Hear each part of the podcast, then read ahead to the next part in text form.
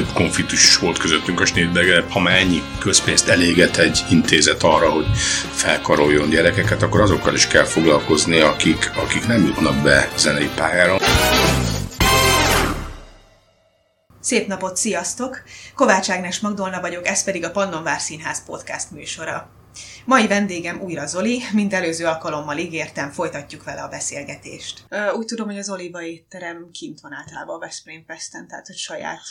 Hát úgy van kint, hogy ugye nekem nagyon egyszerű saját magammal vitatkozni az árakról, meg kontrollálni, tehát az a VIP, ami a, egy ilyen fesztiválnál kötelező elem, tehát hogy a szponzoraid, a protokoll, művészek, számára ott van fajta VIP szolgáltatás is van, de nyilván van catering is, tehát van benne valami evésivás. Ezt, ezt tradicionálisan tényleg eltekintve talán egy-két évtől, minden évben az Oliva egyébként, de ezt mit csináljuk? azért, mert, mert, mert ennek azért én, én, mint Veszprém Fest vezetője elég jól tudom kontrollálni, hogy mi az, ami megy, és mi az, ami nem, és hát ezt az Oliver meg úgy tudomásul veszi, elfogadja, tehát ilyen kecske is, meg káposzta is.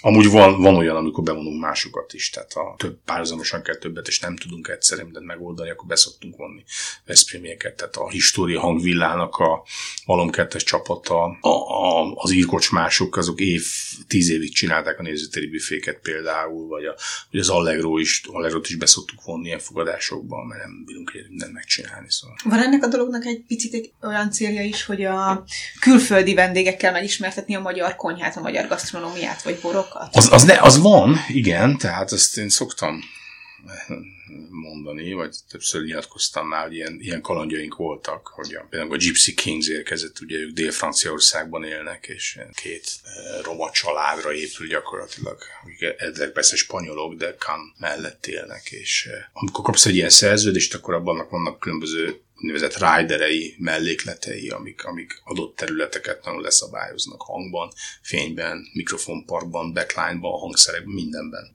A rigging plot a lightra az azt jelenti, hogy pontosan le van rajzolva, hogy hogyan kell felfüggeszteni és milyen lámpákat.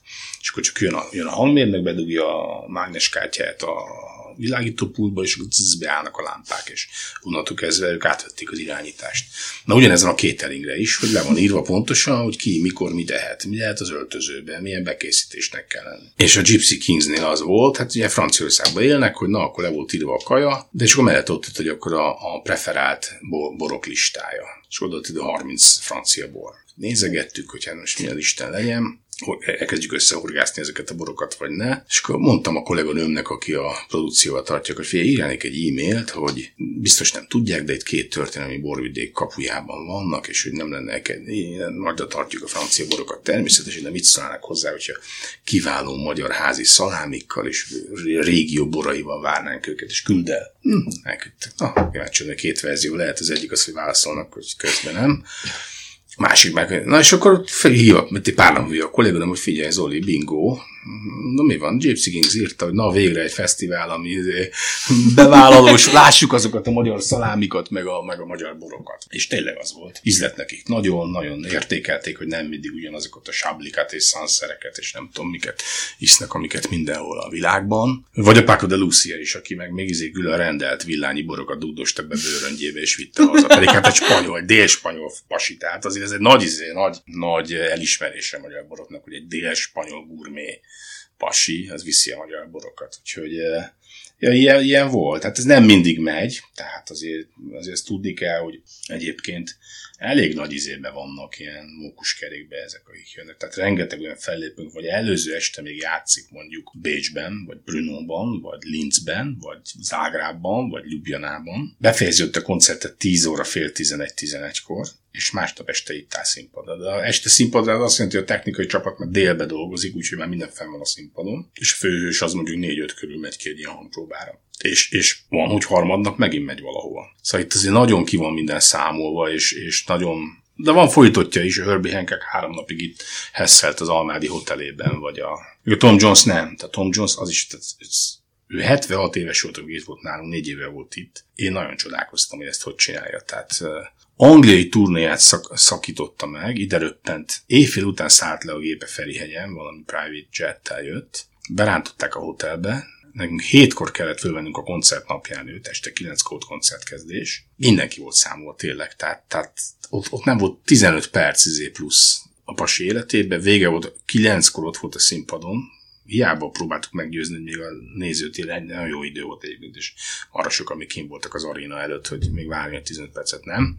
On time kezdés 9-kor, 90 perc a szerződésben, a ráadásnak 90. percben van vége, 15 perc van benne a kocsiába és vissza Pestre, és másnap ugyaneste Birminghamben csinálta ugyanezt. Szóval nem nagyon tudsz így haverkodni, meg, meg menjünk el vacsora. Van, van, hogy igen, tehát nagyon vegyes, aki, aki ráér, akinek lazában van szervezve a turnéja, akkor ott több lehetőség van.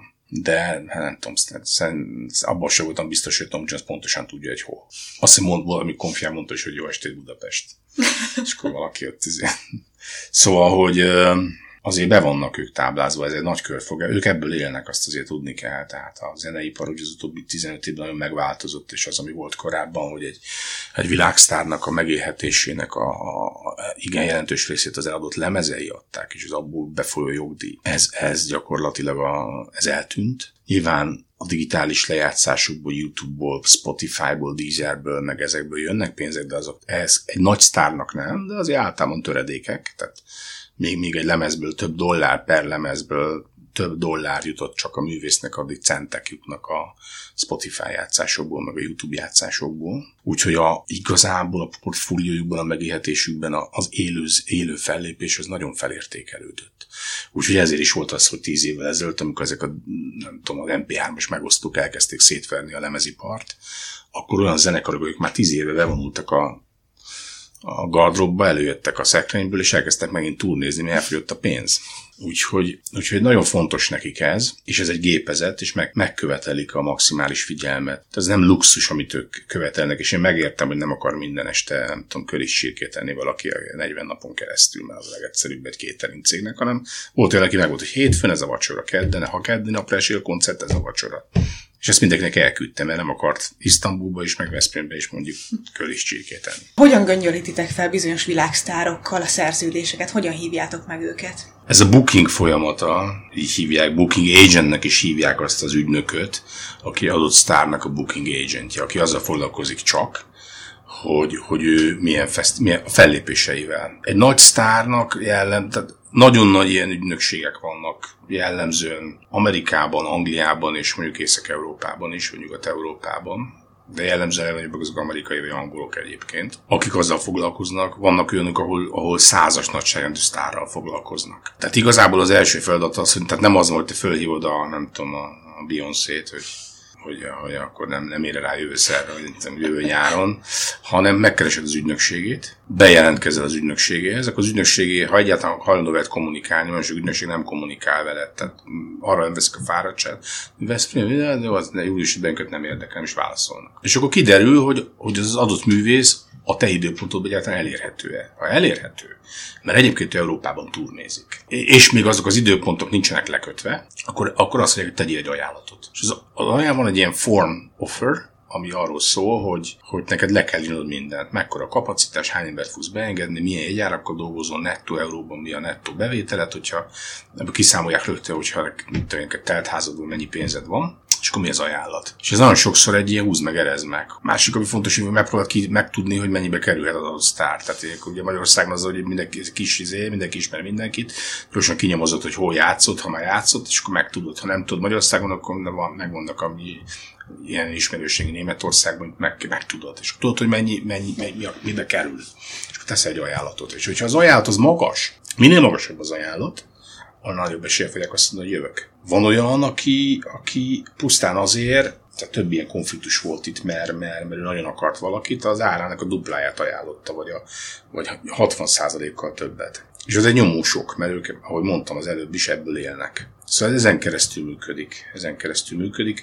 Van az úgynevezett one-off show, amikor nincs turnéban valaki, és te azt mondod neki, hogy figyelj, nekem nagyon kell. Az általában háromszor annyiba kerül, mint hogy a turnéban van. Amikor turnéban van, akkor ugye össze van rakva minden logisztika, routing plan, tehát hogy hogyan tudod egymásra fűzni a városokat. Nagyon sokszor az is sokat számít, hogy egy, egy ilyen produkció, egy ilyen átlagos ilyen produkció, ez 10-20 ember, 10-20 utazó ember. Ha nem mindegy, hogy 15-ször repélyet veszel, vagy pedig fölteszed őket egy turnébuszra, és azzal Ljubljanából Veszprémbe, Veszprémből Grázba, Grázból Brunóba, Brunóból nem tudom, Prágába el tudod vinni őket. És akkor azt mondják, hogy jó, ez is, ez, ez is benne van az egészben. Az is sokszor számít, hogy, hogy beleilleszkedsz ebbe a routing planbe, ebbe az útvonal tervbe. Szóval sok minden van, ami, meg hát a pénz azért mondom, pénz sokat számít. Nem mindenkinél egyébként, de, de azért jellemzően a pénz sokat számít. Tehát, hogy te tudod valakiről, hogy neki 80 ezer euró az ára, és 120-at ajánlasz, arra nagyobb eséllyel lesz fogékony valaki, mint hogyha 60-at ajánlasz. Ki találja ki egyébként, hogy kit hívjatok meg? Hát úgy, úgy, van, úgy van, hogy mi most már 20 évet csináljuk, ez benne vagyunk, tehát mi rengeteg ajánlatot kapunk, tehát nagyon sok sztárt el akarnak nekünk adni. Jellemzően, akik nekünk akarnak eladni, azokat mi nem nagyon akarjuk. Hanem megyünk utána, tehát, tehát minden évben készül egy lista, hogy Egyrészt ugye, aki, aki lemaradt, tehát mit a Paco de Luciát is, én, én vagy nem tudom, a, a Jamie Calumet, azt tíz évig akartuk idehozni, és sose sikerült. Sose jött valahogy Németországtól keletebbre. És biztos azért, mert Németország olyan rohadt nagy piac, hogy ott 10-15 koncertet is lekötöttek, és neki ott kényelmes volt. Ahelyett, hogy röpködött volna jobbra-balra Európába, Németországban szépen Hamburgba átment Düsseldorfba, Düsseldorfba átment nem tudom, Brémába, és akkor... Szóval, hogy van egy listánk, hogy kiket szeretnénk. Tehát van, nyilván van egy filozófiánk egy, egy, egy, egy ügy. De hát azért sokan beleférnek most már, hogy azért a poptól a, a klasszikus zenéig nyitottuk ki az egészet. És akkor, akkor neki, most, most például, tehát tegnap beszéltem egy 22-es és 23-as világsztárról, tehát ez opera, és az operában egy kicsit előrébb gondolkodnak. A klasszikus popzenei világban, legalábbis ebben a világban mit csinálunk, ez olyan éves tervezés.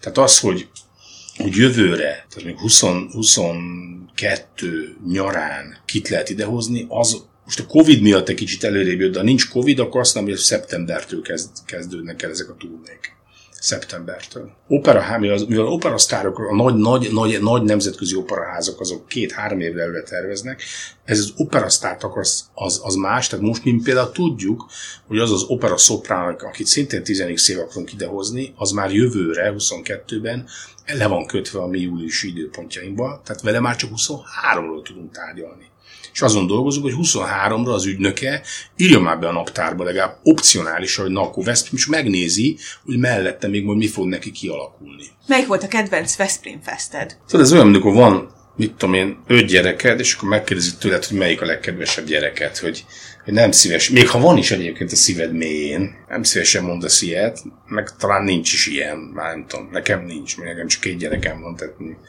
de, de nincs ilyen, szóval nagyon sok, nagyon megmaradó pillanat tudok mondani, de, de hogy most mi a numero uno, azt, azt nem tudom neked megmondani. Tehát az, az biztos, hogy az első, az olyan, mint az első csók, tudod, vagy nem tudom, Szóval, hogy az, pláne úgy, hogy azért volt egy ilyen ellenszél, hogy hát ezt nem lehet megcsinálni, ez itt. Ez. És akkor tényleg, amikor először kimentünk, és ráadásul az első koncert volt a leg, impresszívebb, leg, leg hozékúra, egy nemzetközi sztár, kocsizoli, klasszikus, nagy izé, filharmonikus zenekar. Szóval az, az nagyon, nagyon megmaradt bennem, és hát az idő, akkor mi nem voltunk ennyire pengék, mint később aztán, hogy két, idő, két meteorológussal dolgozunk, hogy akkor most kint lehet maradni, vagy nem lehet kint maradni, és, és az első nap gyakorlatilag a várat körbeverte a vihar. Tehát, tehát Szentgálon esett, Bándon esett, Herenden esett, Almádiban esett, Füreden esett. Tiszta vizé, én idegbeteg voltam, arra emlékszem, föl alá járkat, és az volt bennem, hogy leszakad az eső az első koncert közepén, és mindenki fejvesztve menekül, hát ez a világbotránya. De valahogy a, a gondviselés, vagy nem tudom ki, vagy az Atya Isten, vagy ilyen fogalmam is kéne szóba hozni, vagy megóvott bennünket, és nem engedte, hogy ott az el... Azt a másik nap elverte az eső egyébként, abból meg is tanultam, hogy kell esőhelyszín, de, de, de, de erre tökre emlékszem, hogy a Tuncai palotának, amikor felújítatlan izébe járkáltam fölé és alá, és idegbeteg voltam gyakorlatilag, hogy csak húzzuk ki, és arra is emlékszem, hogy én egyébként nem voltam opera rajongó, most sem vagyok az egyébként, de arra emlékszem, hogy, a, hogy a, amikor a Hozé kúra kijött, és egy, egy, egy a Toszkában van egy nagyon izgalmas ária, és ezt elénekelte a kúra, emlékszem, ilyen, ilyen néma csend volt az egész várban, pedig volt ott 2000 ember.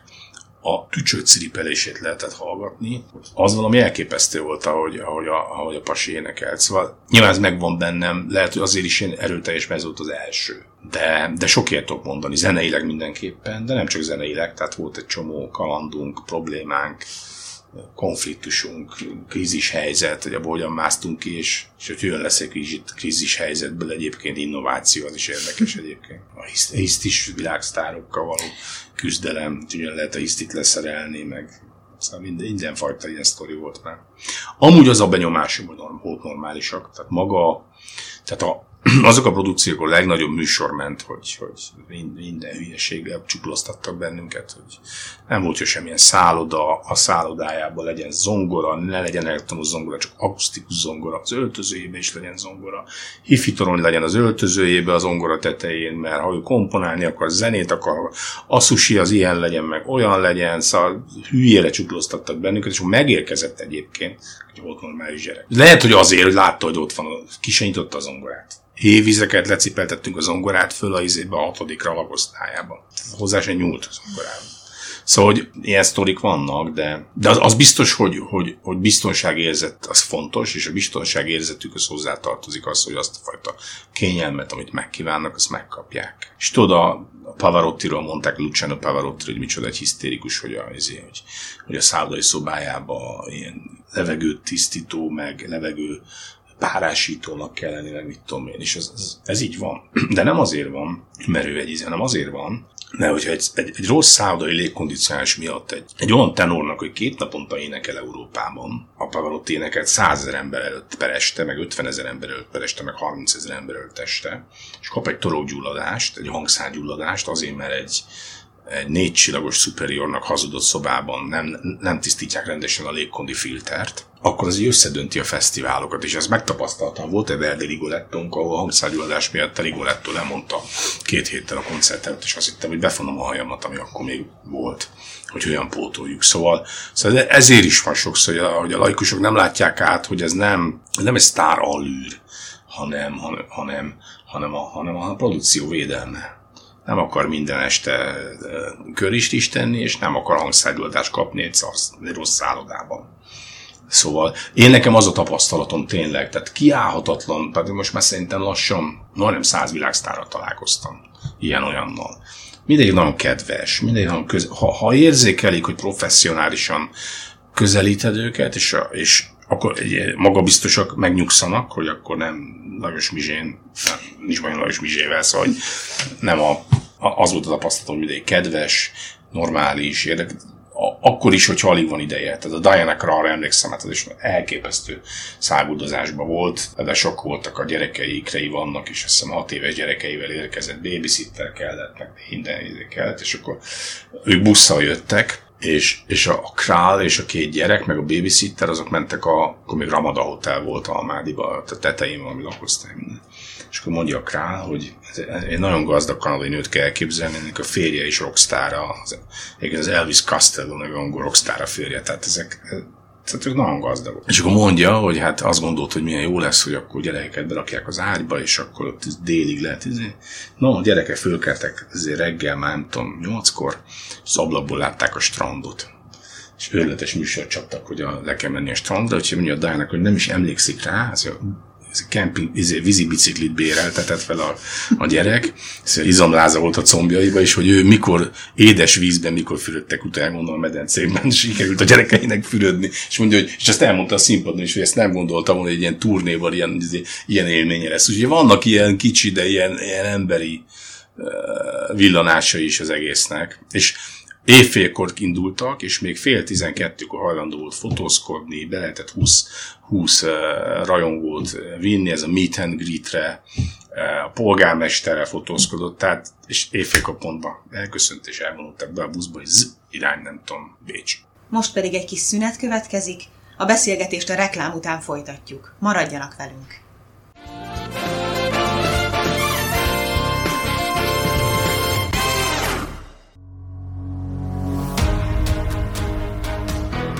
Októberben útjára indítottuk a Pan Online Szubjektív Újságok elnevezésű online folyóiratunkat, amelynek célja, hogy fórumot teremtsen a színházról, a színház élményéből fakadó szubjektív, akár vallomásos gondolatok közlésére. Blogunk szerzői között szerepelnek Csányi Vilmos, Stefanovics Péter, dr. Vas László, Észabó Márta, Ház János, Bertalan Melinda, Géci János, Grecsó Krisztián, Martól Lívia, Kovács Attila, Nyakas Krisztián, Asztalos István. És őszinte örömünkre a sor egyre csak bővül. Újságunk elérhető a www.pannonline.blogspot.hu oldalon.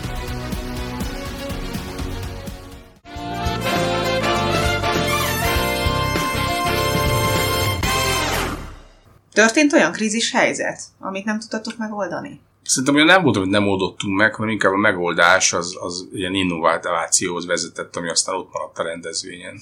És ha nincs a krízis, akkor lehet, hogy még hosszú éveig nem csináljuk. A, pont a tizedik éven volt, hogy a Marcus Miller, aki az egyik leghíresebb ilyen jazz basszus gitáros, ő volt este és, és a, a következő napon a Paco de Lucia volt, aki egy flamenco gitáros. És a flamenco zenekar az úgy néz ki, hogy ilyen félkörébe ülnek, és mindig a legmélyebb pontján a félkörnek ott ül a gitáros, mert jobb, általában bal vannak a táncosok, meg az énekesek, ha van táncos, de van ugyanaz a kettő, e, és megvan a beosztás, hogy a harmonikás, a második gitáros, a basszus, hogy ülnek. És a, a, a Pákónak a, az emberei kitalálták, nagyon meleg volt abban az évben, hogy ők nem fognak majd délután négybe a tűző napon fényeket szerelni, hanem fölmennek a Marcus Miller koncertje után, és éjféltől háromig megcsinálják légkondicionált 20, 20 fokos estében. No, ebből az lehet, hogy, hogy amire én fölértem a koncert napján négykor, vagy ötkor,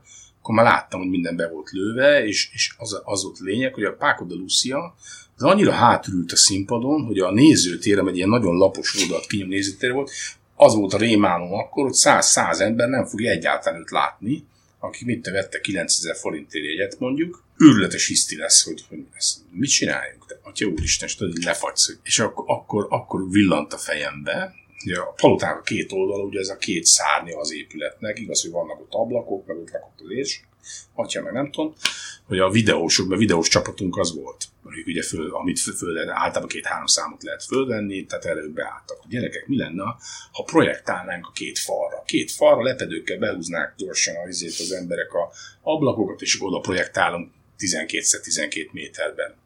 Hát, na és akkor ez lett, hogy akkor projektáltunk, és elképesztően érdekes volt, hogy a csomó ember pedig hát mint 20 méterre volt, nem a izét nézte a pákot, hanem a ott látta a kezét.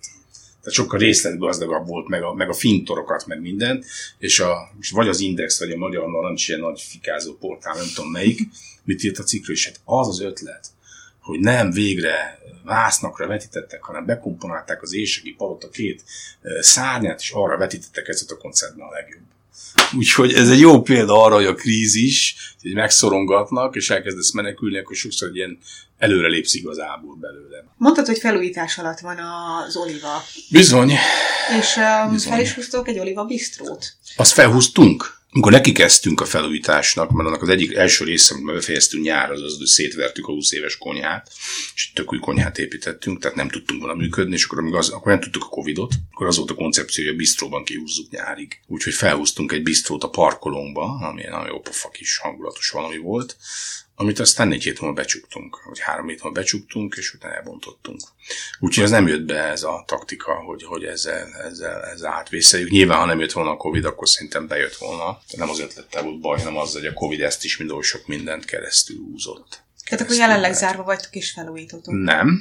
Ugye nyáron elkészült az étterem rész, és akkor mi nyáron megnyitottunk, azt hiszem július harmadikán nyitottunk talán, és akkor nyáron mentünk, és azóta is az étterem nyitva van, kivétel november 11, mivel november 11-ére bezárták az éttermeket, és most egyébként a hotelnak a rekonstrukciója folyik, tehát ez egy egyéves rekonstrukciós program. Márciusba kész kéne lennünk, hát még van visszamunka, de szerintem március közepére kész leszünk. Március végére Tehát, hogyha nyitás van, akkor megnyithattok. Igen. Éttermi szempontból. Éttermi szempontból holnap ki tudnánk nyitni, vagy ma is ki tudnánk nyitni. A hotel most éppen be van zárva, mert most pont a régi szárnyat azt már elkezdték, újat meg, újabb szárnyat meg most kezdik befejezni, azt már bútorozzák. Úgyhogy egy elég nagy évű megújulás, rekonstrukció, dizájnváltás, felfrissülés van az olivában. Maga ugye annak egy része az, egy, az, egy, az utca egyik legrégebbi épülete, majdnem 300 éves, és, a, és hát most már azért 20 év eltelt azért, tehát 20 év alatt sok minden megöregszik.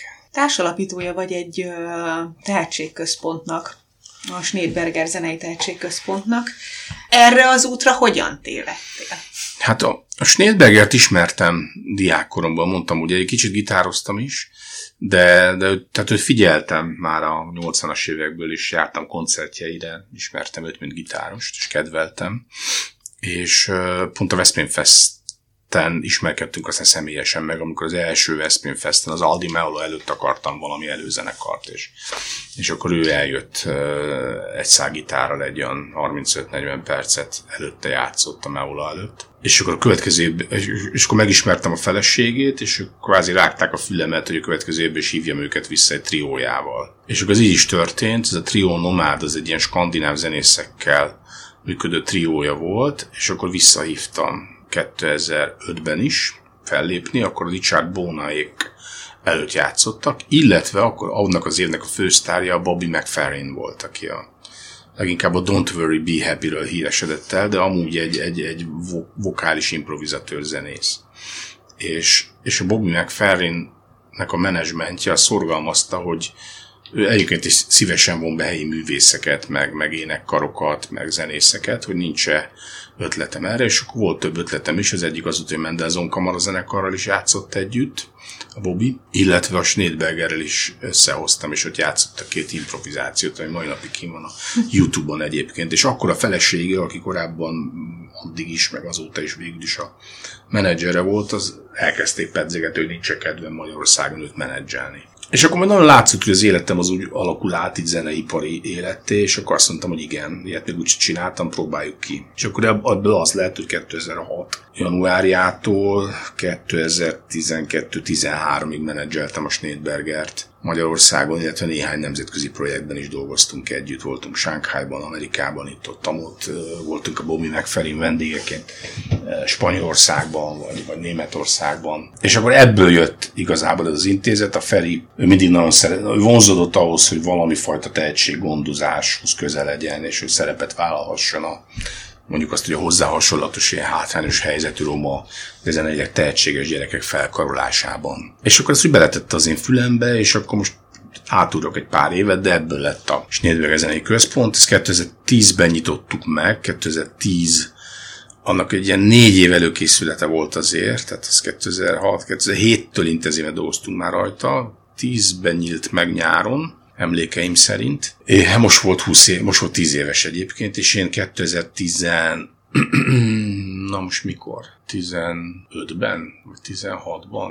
15 október 1-től eljöttem onnan és nem vagyok már ott, de, de igen, tehát én voltam ennek a menedzser, én voltam ennek a társ ötletadójában is benne voltam igazából, tehát az, hogy Veszpr- ez felsősön van, úgy néz ki, hogy kinéz abban, abban abszolút. Nyugodtan mondhatom, hogy ötletgazda is voltam, de nyilván a menedzser igazgatója volt fesztiválokat is szerveztetek, ugye? A Masnétbegere? Igen. Hát azt nem mondanám, de... Csak hogy felléptek a fiatalok, itt is voltak a hangvillában. Igen, igen, igen. Tehát abban az időszakban ott voltam, én nagyon-nagyon preferáltam volna, preferáltam azt, hogy minél több helyen játszanak a gyerekek, hogy élő közönség előtt is, ne csak egymás között a, a nagy teremben, ahol ugyanaz, ugyanaz a 80 gyerek van ott, aki egyébként is ott van, hanem hogy rendes közönség előtt is fellépjenek, játszanak. Úgyhogy abban az időben nagyon sok helyen voltak, sokkal több helyen, mint amennyire mostan látom őket. Rengeteg fesztiválra, a Rosé Riesling Jazzen is külön sávot adtam nekik, tehát gyakorlatilag a 6 órától 8 óra sáv volt olyan név, hogy ők töltötték fel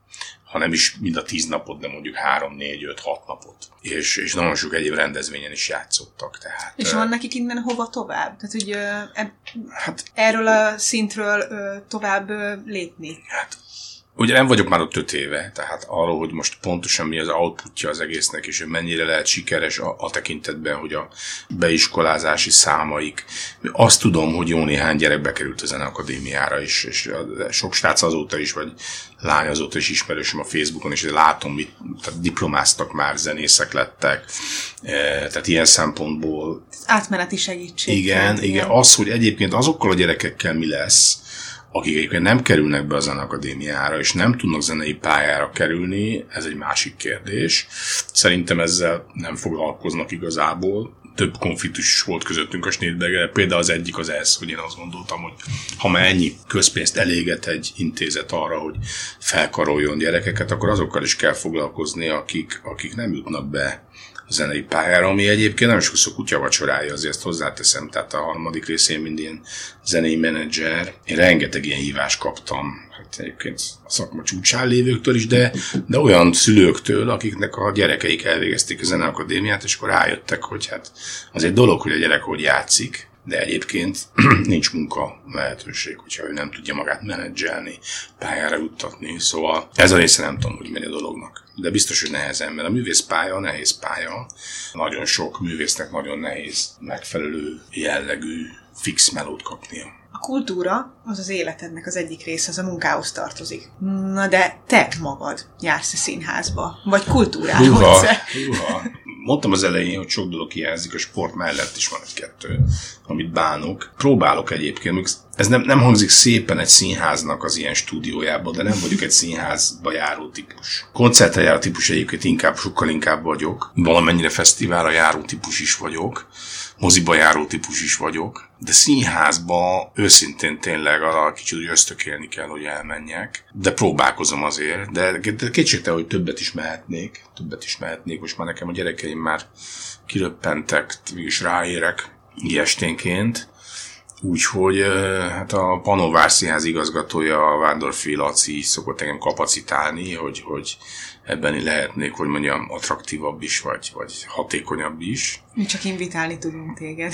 De, de, de, de, de, sok ilyen, tehát nem csak ez, tehát ez is egy probléma, akkor a könyv, könyvek hiánya, sőt, most felvett, észrevettem egy újabb tendenciát, az újságok hiánya. Tehát, hogy az, ez az istenvelése online világ, amikor a telefonoddal a kezedben gyakorlatilag el tudsz tölteni a karosszikban egy komplet délutánt, és csak különböző online portálok között szörfözgetsz, és az, azon veszed észre magad három óra után, hogy három óra elment. Tehát azt a rutint, amit régebben csináltam, hogy vasárnap ebéd után a három kötelező heti lapomat magam elé gyűjtöttem, és akkor addig, amíg azokat ki nem végeztem, addig, addig onnan nem mozdulok, ez is úgy eltűnt. Ez is úgy eltűnt. Tehát szerintem amúgy ez a fajta őrületes technológiai social media világ, ez, ez szerintem kongatja azokat a harangokat, hogy aki nincs észnél, az beszippantja. Én nem azt mondom, hogy engem beszippantott, bár feleségem hajlamos néha azt mondja, hogy engem már beszippantott, de és nem töltöm az Instagramon az életemet, mint oly sok fiatal, de ott vagyok én is az Instagramon is, de meg a, nem meg a Facebookon, és, és azért sok időt, tehát hogyha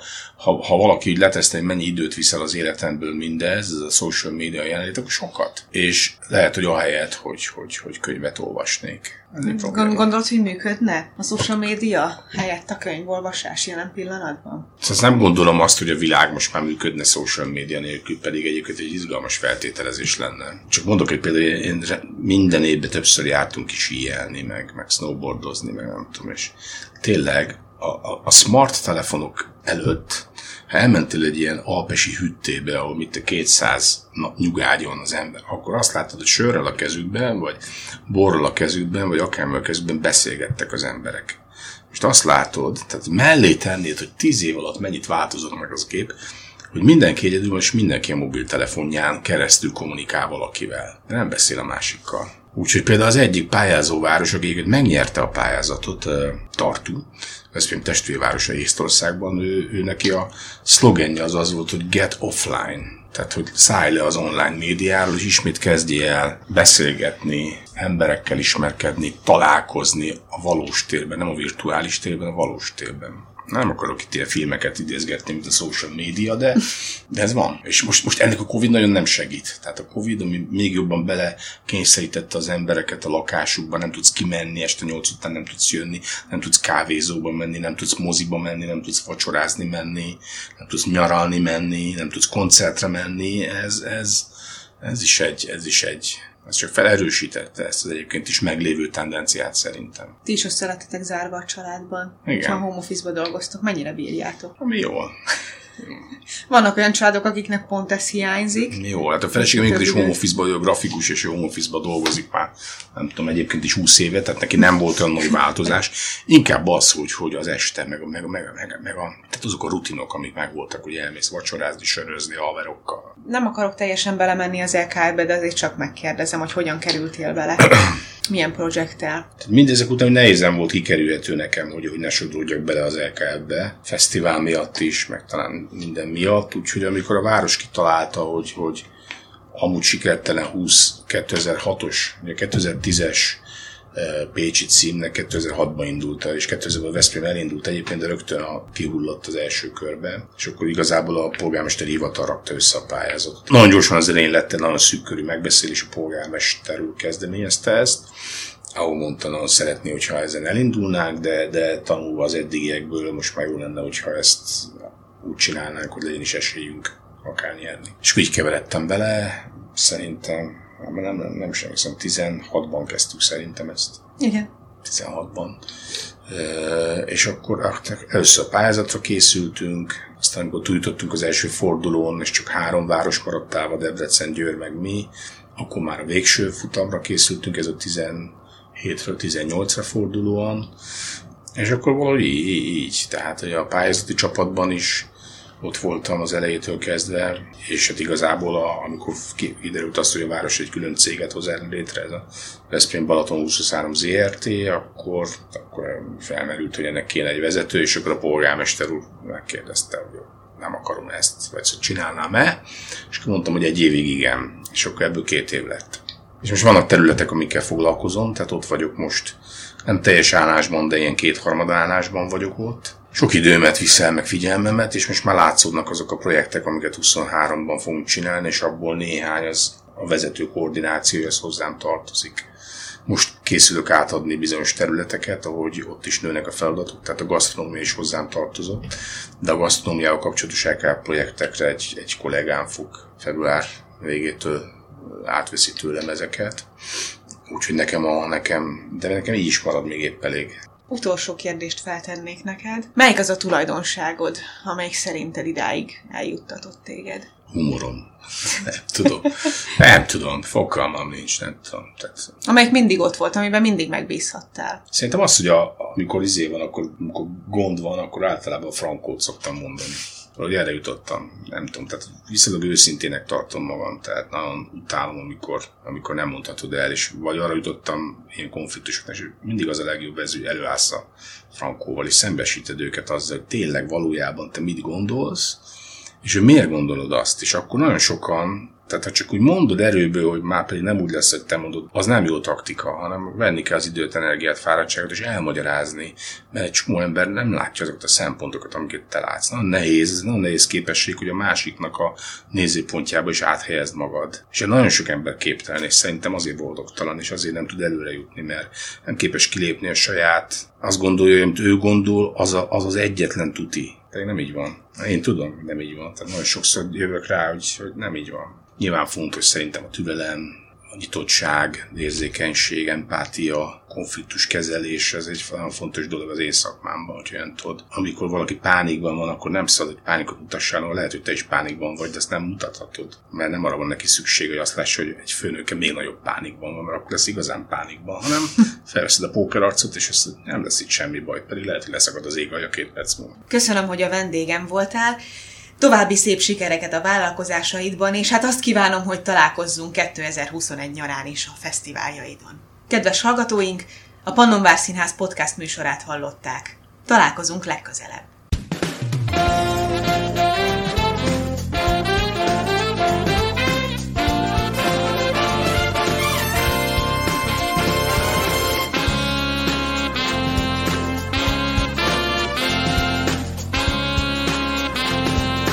Együttműködő partnerünk a Veszprémi Best Buy.